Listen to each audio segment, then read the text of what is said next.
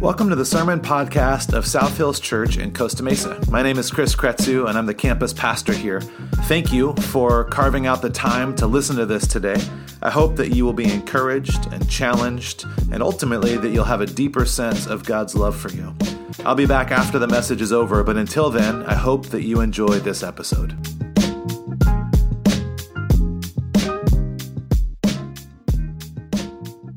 Today, finishing up our series called God Never Said That. We've been talking about this over the last few weeks uh, phrases, cliches, ideas, uh, things that we have heard and maybe even said that God didn't actually say.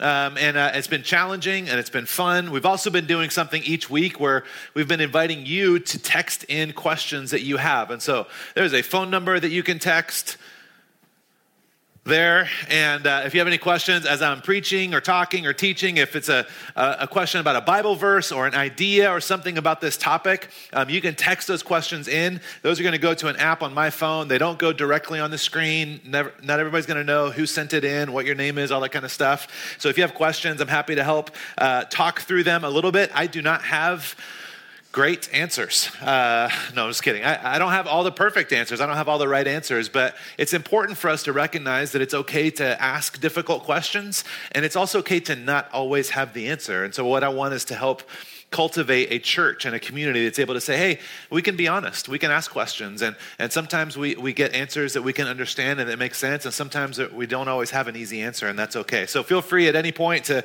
be on your phone and text in some, uh, some questions, and we'll talk through those at the end of service. Um, I have two kids, as I've shared before, and one of the great things about the holidays is that there's not as much school and there's significantly more sugar and not as much sleep. Uh, and so it is a, a, great mixture for chaos and fun and, and craziness. And, uh, and this last week, hopefully, you guys have had a great Thanksgiving, and ours has been full of all kinds of fun and shenanigans and things like that.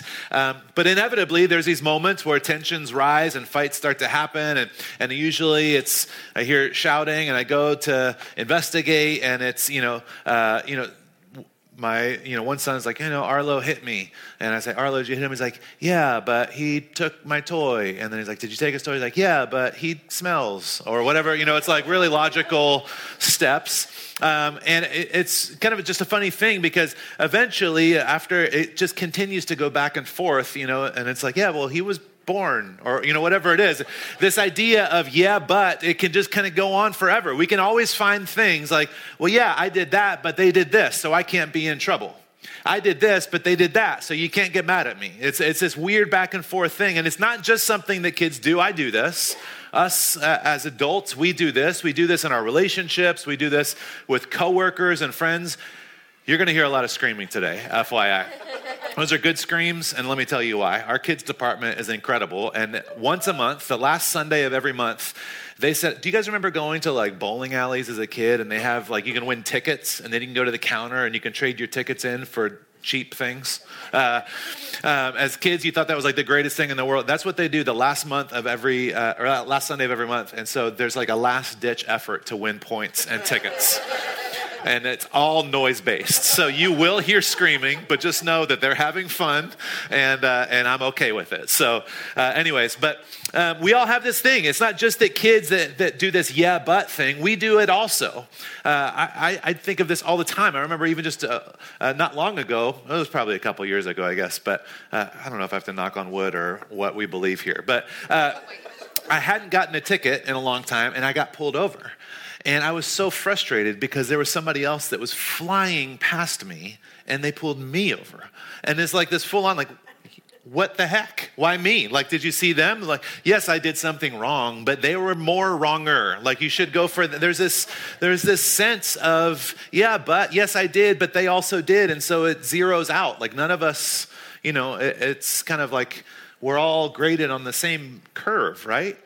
And I think one of the cliches that I want to talk through today, one of the things I want us to kind of wrestle with, and uh, it's, the last one of the series, and, and, so we're talking about this idea of all sins are basically equal. Uh, everything is basically just as bad as the other thing.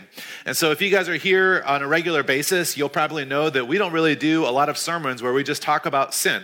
And if you guys are here as a guest for the first time, you're like, oh, cool, another church is just going to talk about sin. Uh, and, and so it's not everybody's favorite topic, but I really, I do want to give us some clarity on what it is when we say, as, as Christians, as Jesus followers, as a church, when we say sin, what are we talking about?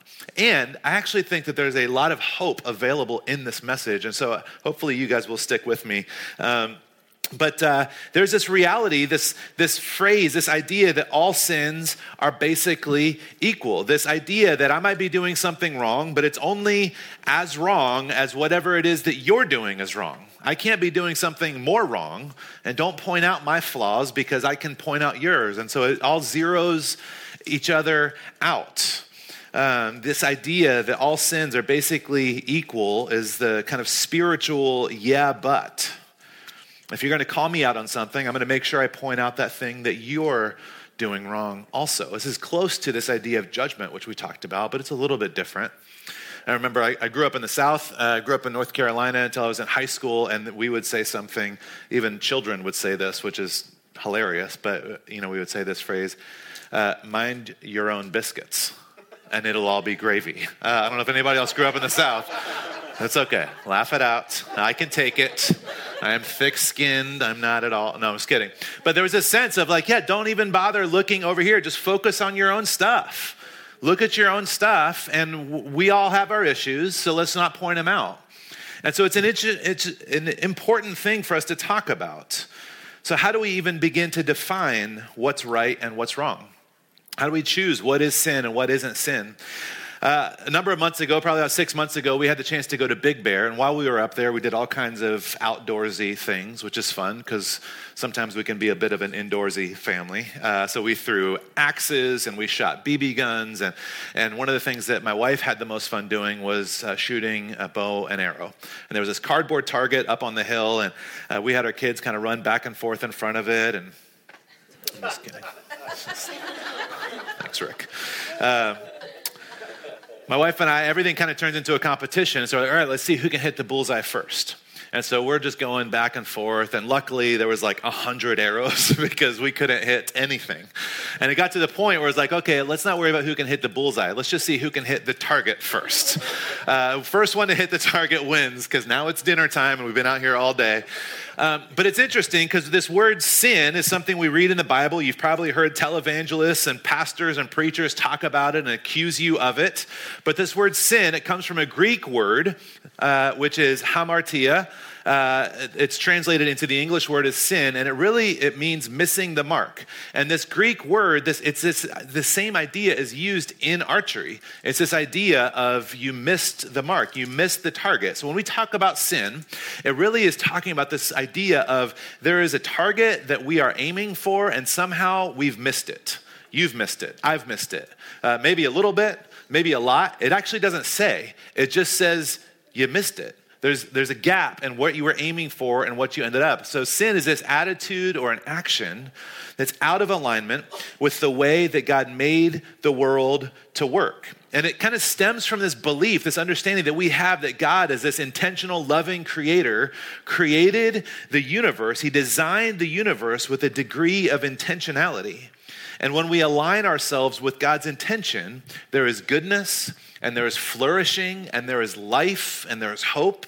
And when we choose to do things that are opposed to God's intention, it creates uh, tension and pain and death and difficulty and darkness.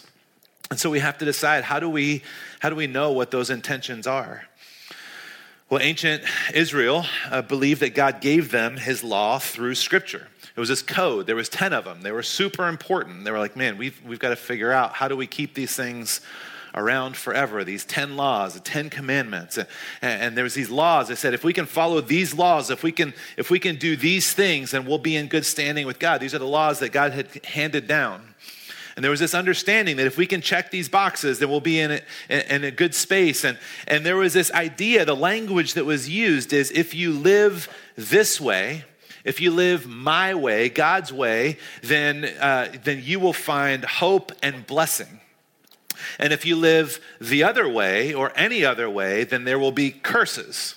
Now, we don't use those words a whole lot in our lives. I think maybe we're familiar with blessings and we talk about blessings, but most people, even church people, don't really talk about curses a whole lot. That's something that's like, that's just for like witchcraft. Like curses, we don't believe in curses. But really, there's this idea, and I think that if you were to use different language, it's this idea, it's this concept that if you live a certain way, you'll experience goodness and hope and life and, and, and the good things that you want to experience that we would all consider blessing. But if you live opposed to God and the way God calls us to, naturally you're going to experience pain. You're going to experience tensions and difficulty because you're trying to go uh, the opposite way of how God created our hearts and our minds and our relationships to exist. Why? Why does this matter? Why should we even care? There's this reality that we believe that there is no life available, no true life avail- available outside of Jesus. That we can't experience life or wholeness outside of the life of Christ. And Romans chapter 6 says, For the wages of sin is death, and the gift of God is eternal life in Christ Jesus our Lord. Now, I don't know that this necessarily means, and, and actually, I'm pretty confident that this doesn't mean that the moment that you sin, you die. But I think that there is this reality, there's a spiritual and a practical reality that when we choose to do things that are opposed to God's way and God's will in our world, that it creates death and it starts to erode away, not only at our own hearts, but also in our relationships.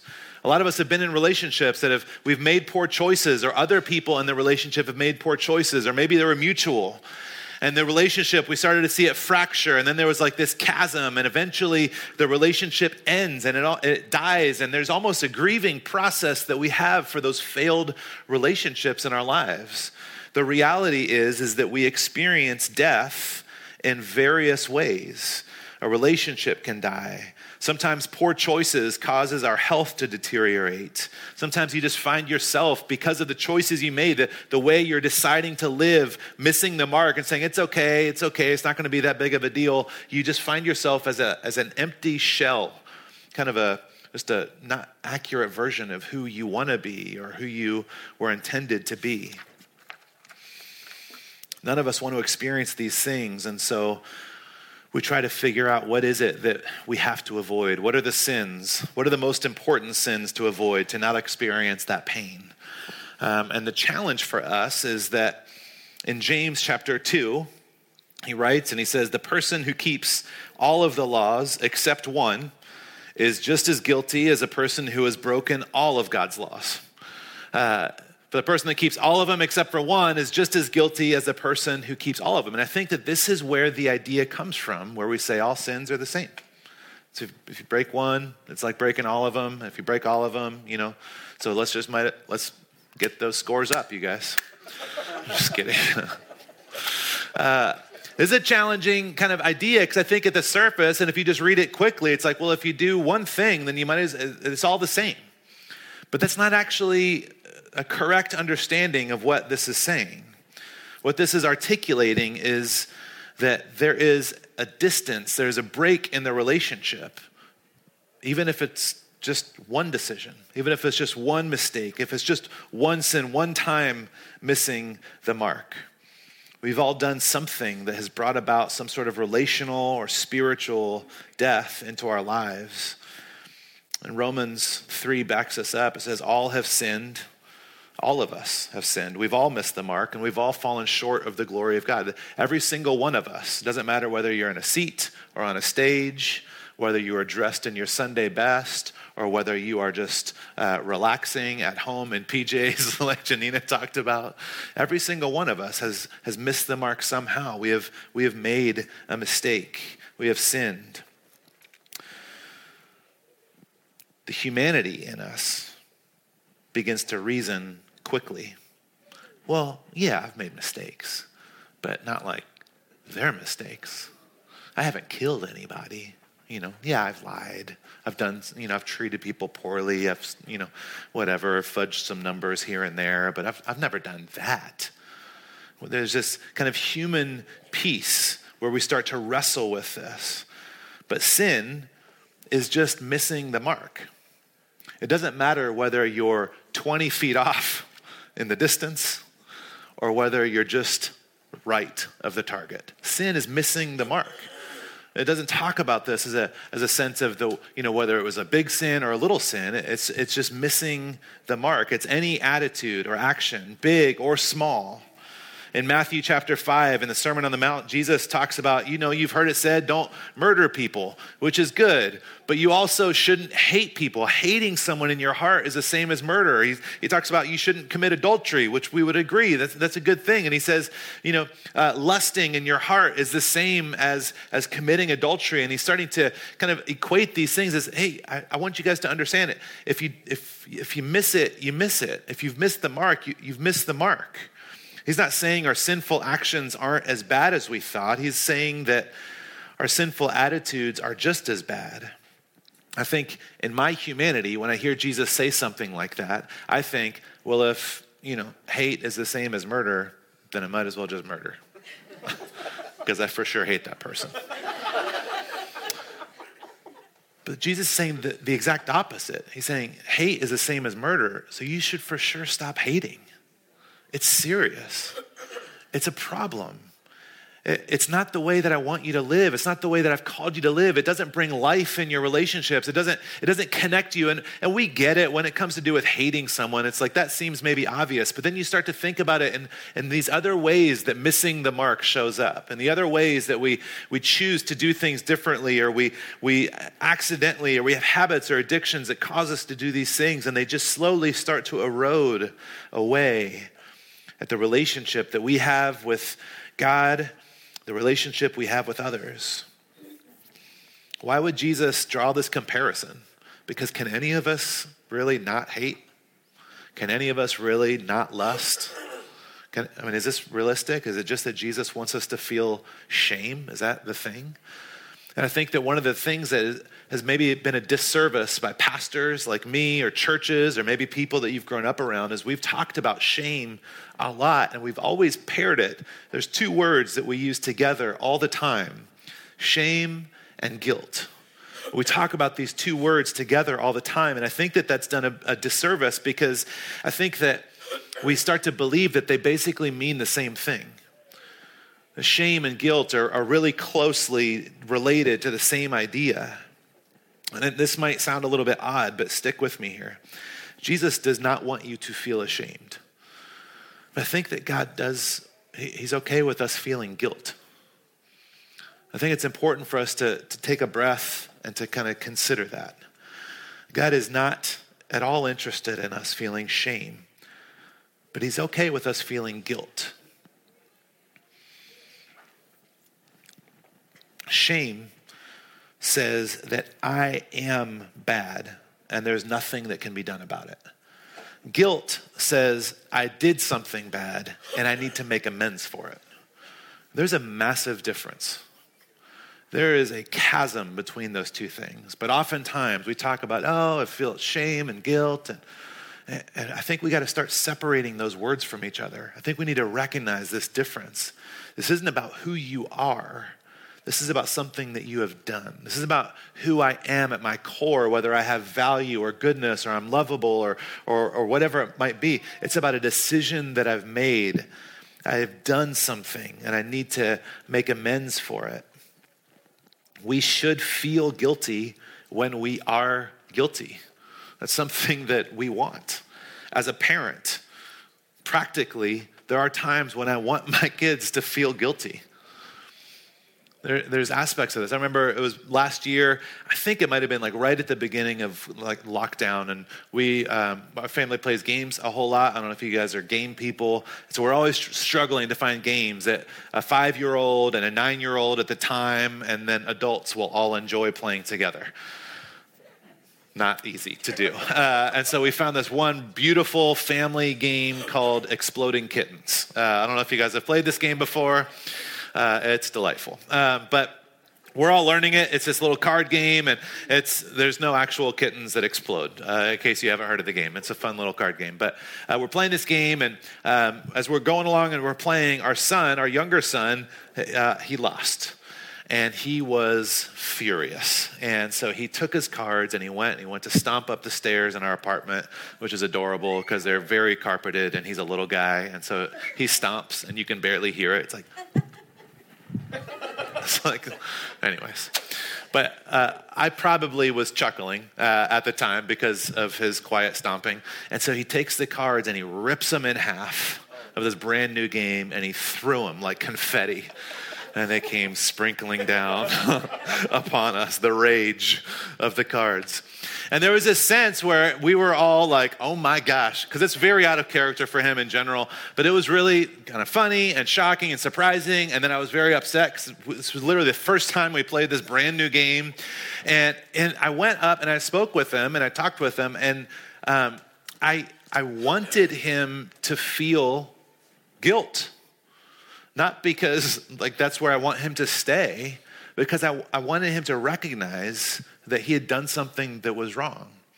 And really, I knew that he probably did feel guilt. I think the, in his heart, I think that I understood, I, I believe that he did feel guilt. I didn't want him to feel guilty just so that he would feel guilty. There's a purpose for it.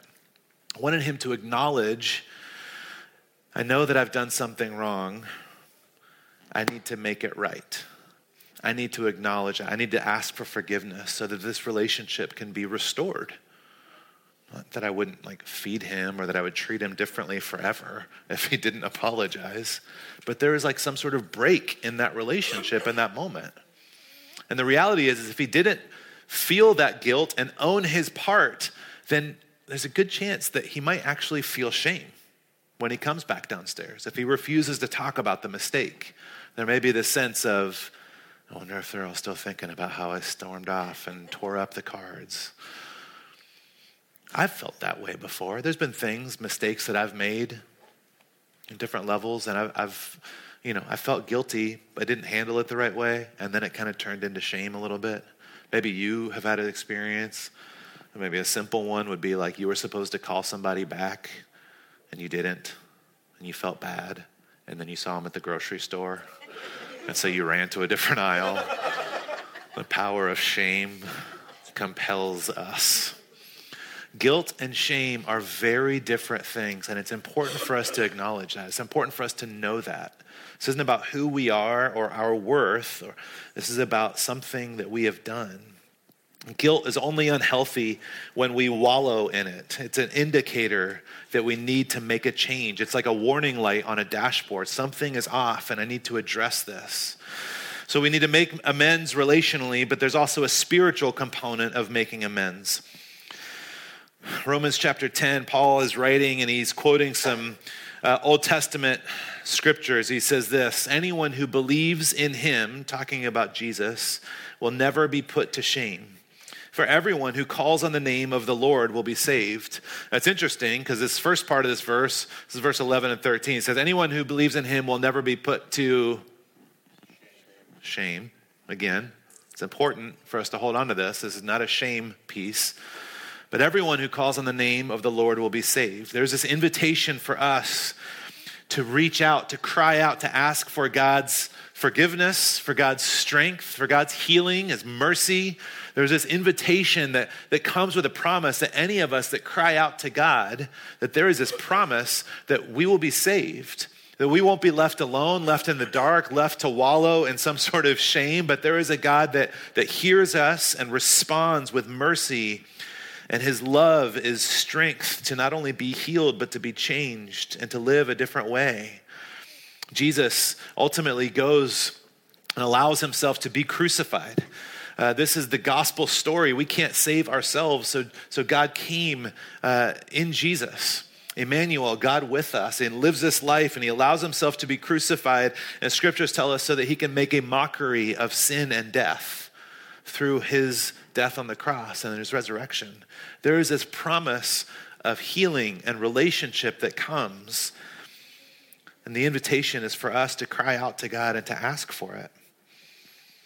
And then one other churchy word I want to look at, another word that you may have grown up hearing a lot, this word repent. So there's an aspect of asking for forgiveness, and then scripture talks about the importance of repenting. It's a Greek word that means, the word, Greek word is metanoia, and it means to think differently afterwards. I spent probably 25 years of my life thinking that repenting meant saying, I'm sorry. Um, but it's not just saying you're sorry. Repenting is deciding I'm going to think differently now. I'm going to I'm going to change the direction. I'm going to approach things differently. I'm, I'm going to not do this or I'm going to attempt to not live this way or act this way. It's a it's a change it's, a, it's an intentional decision to change and to live differently. God's inviting us to not only ask forgiveness for our wrongs, but to choose to live a different way after we recognize that we have made some wrongs. So we've all sinned. We've damaged all of our relationships and we've invited death into our souls. Let's pray. Um, no, we, there's this reality for us that despite how big or small this attitude or this action can be, the, the sin, this missing the mark, it necessitates, it, it invites us to go to God for mercy and to be made whole and right with Him. Scripture, over and over again, we see this show up although all of our sins disconnect us from God equally, the consequence affects us differently.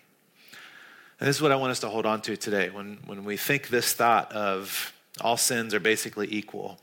So any sin disconnects us from God, any of them. But the consequences of them are different. The impact, the way that it plays out in our lives are different being unwilling to uh, forgive someone has a different consequence than hitting someone with a car. There's this natural reality, this understanding that we get that, that the consequences show up in different ways. Now, there's a brokenness, there's a missing of the mark that all of us have when we sin, but the consequence of different actions impact us differently. I was thinking about this, and, and this kind of idea came to mind this concentric circles. So I think. Uh, you know, when, when we have these, these struggles, there's, there's four categories essentially. Um, there's damage to me, there's damage to, to kind of me and my relationship with Jesus, there's damage to the people around me, there's damage to the world kind of at large, people in circles outside of my close family, and then there's damage to Jesus, to the reputation of who we are as Christians. Uh, and I think that oftentimes the trick that sin, the, the, the lie that we begin to believe is that this thing that I'm doing, it doesn't affect anybody else. It's actually just me. It's just my own thing. Nobody else even knows. Uh, and I think we start to buy into this lie. And in some ways, there may be these thoughts that we have in our minds that really nobody does actually know. But these thoughts, they do affect us and they affect the way that we relate to Jesus. And then over time, they actually begin to affect the way that we relate to others. Uh, it starts to impact people around us. And then there's other decisions that we make in our lives, other ways that we miss the mark that impact the people around us. And then there's this other circle, world at large, kind of other people, other uh, places in different cities or whatever it is. And then ultimately, I think that there's this impact. I was thinking about this a little bit. Um, I was trying to figure out uh, really how to explain this differently. Um, and uh, there's a, a difficult story, a sad story, really. There's, um, there's a, a, friend of mine that I had for, uh, still have actually, um, but uh, he was on staff uh, at a church. He was a pastor at a church, and he made some poor choices. And uh, his, um, he ended up making some poor choices outside of his marriage. And um, there was this, obviously, this individual thing because he, he kept it a secret for a long time. Um, and then started to obviously bubble over, and it impacted his family. Um, it impacted the other person's family as well. Uh, there's this immediate impact that starts to happen. But um, just because it impacted their friends and family, it didn't actually stop there because of his position that he held. It actually impacted a lot of people, people that he didn't even know, people he didn't know their names, uh, didn't know their faces. It impacted coworkers of his. There's this impact that starts to continue to ripple out. And I think that there's always this temptation that we have to believe that this thing that I'm doing, like, yeah, it's probably not good. It's not, I should do something different, but nobody else knows. And it's, it's I can control it, and it's just right here. It's just me. But there's this ripple effect that begins to happen over time.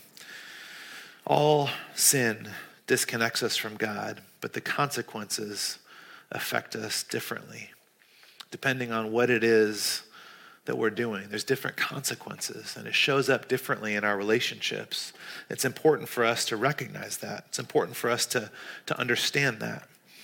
It's something that I oftentimes have to figure out how to navigate as I'm talking with people. A lot of times it, it seems like it's parents um, that have older kids. Um, and they're not asking me because I have older kids. I don't even know how to parent my young kids.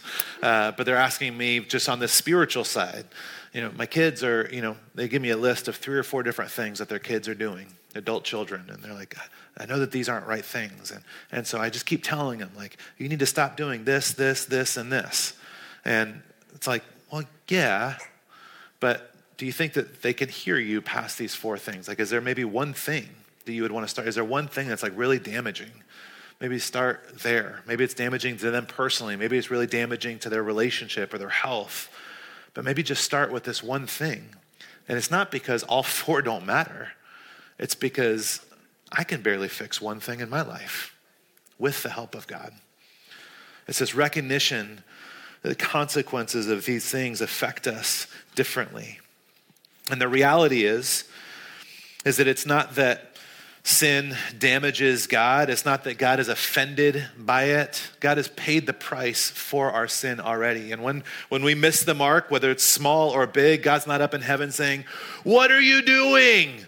You know you're not supposed to do that. Getting furious and upset. I believe, I believe that God is watching us saying, Why? Why would you do that? You know the pain that that will cause you. Why would you hurt yourself that way? Why would you hurt your spouse or your kids or your friends that way? I think God's heart breaks for us. I don't think he's angrily screaming at us.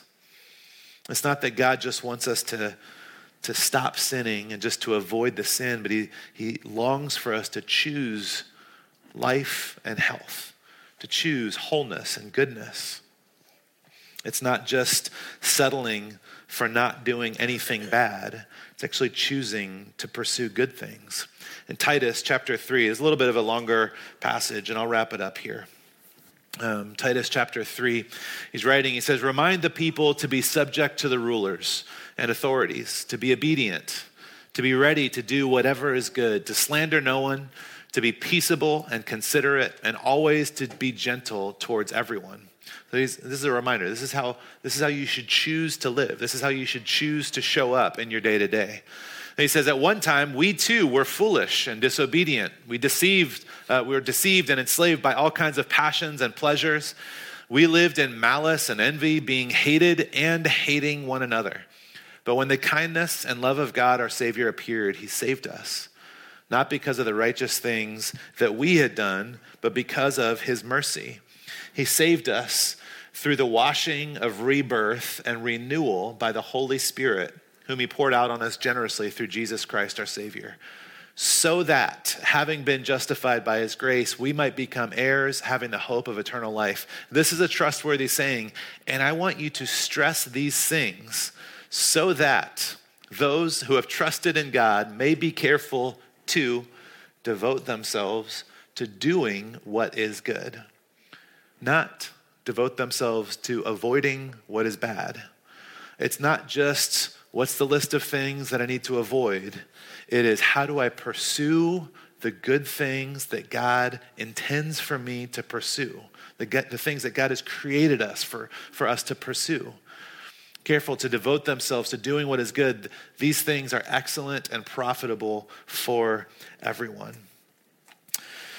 There is this peace for us as we begin to process and kind of think through what does this mean for me practically.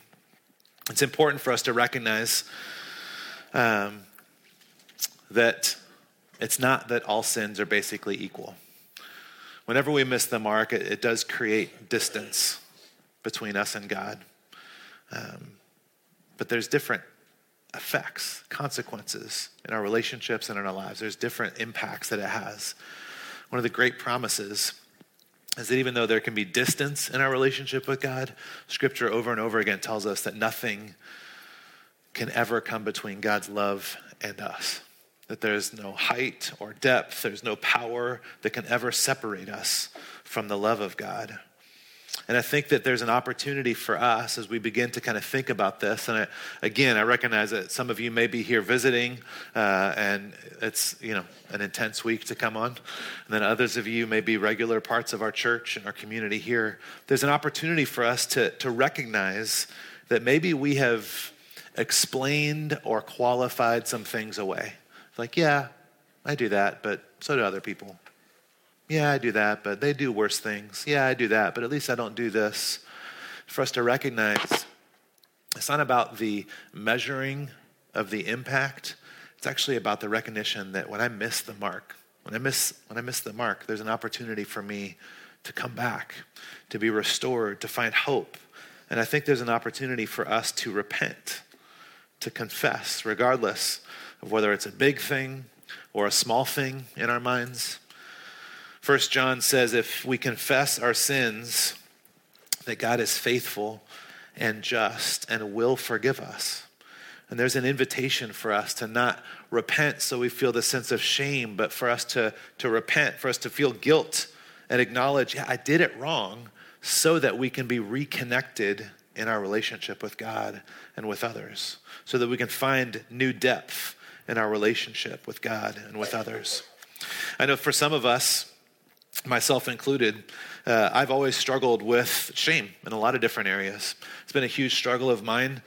There's things that um, I've dealt with, there's things that I've been through, and uh, it's really difficult for me to let those things go a lot of times. And maybe you've had a similar situation. Maybe there's some things that you've been carrying for years and years.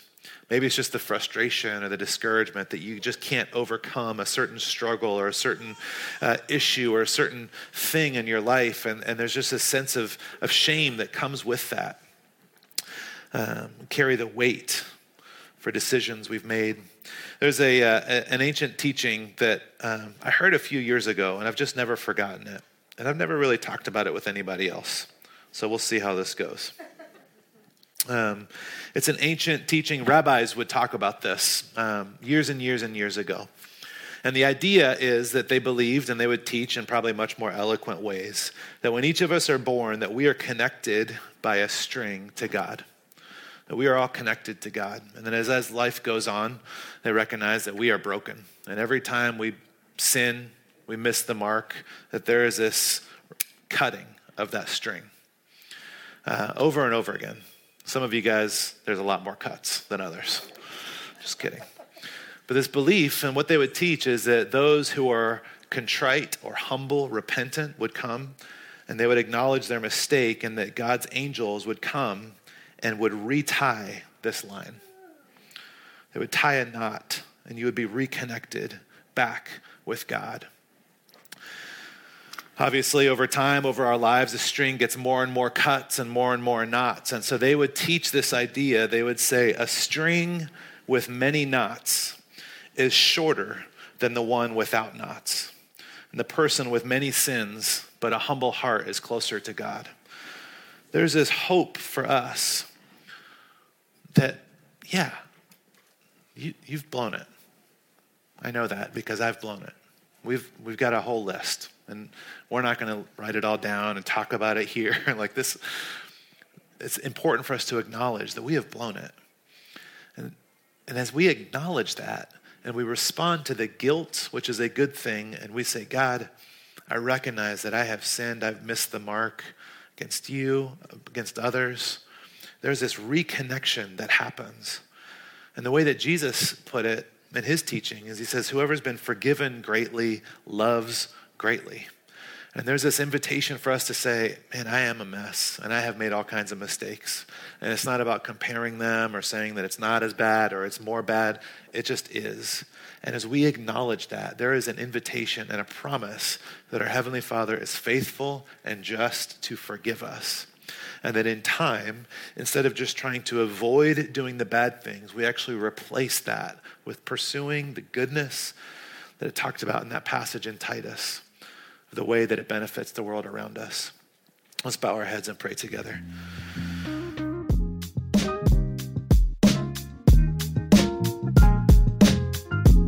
Well, regardless of where you may be at in your faith journey, I believe that everyone has a next step that they can take.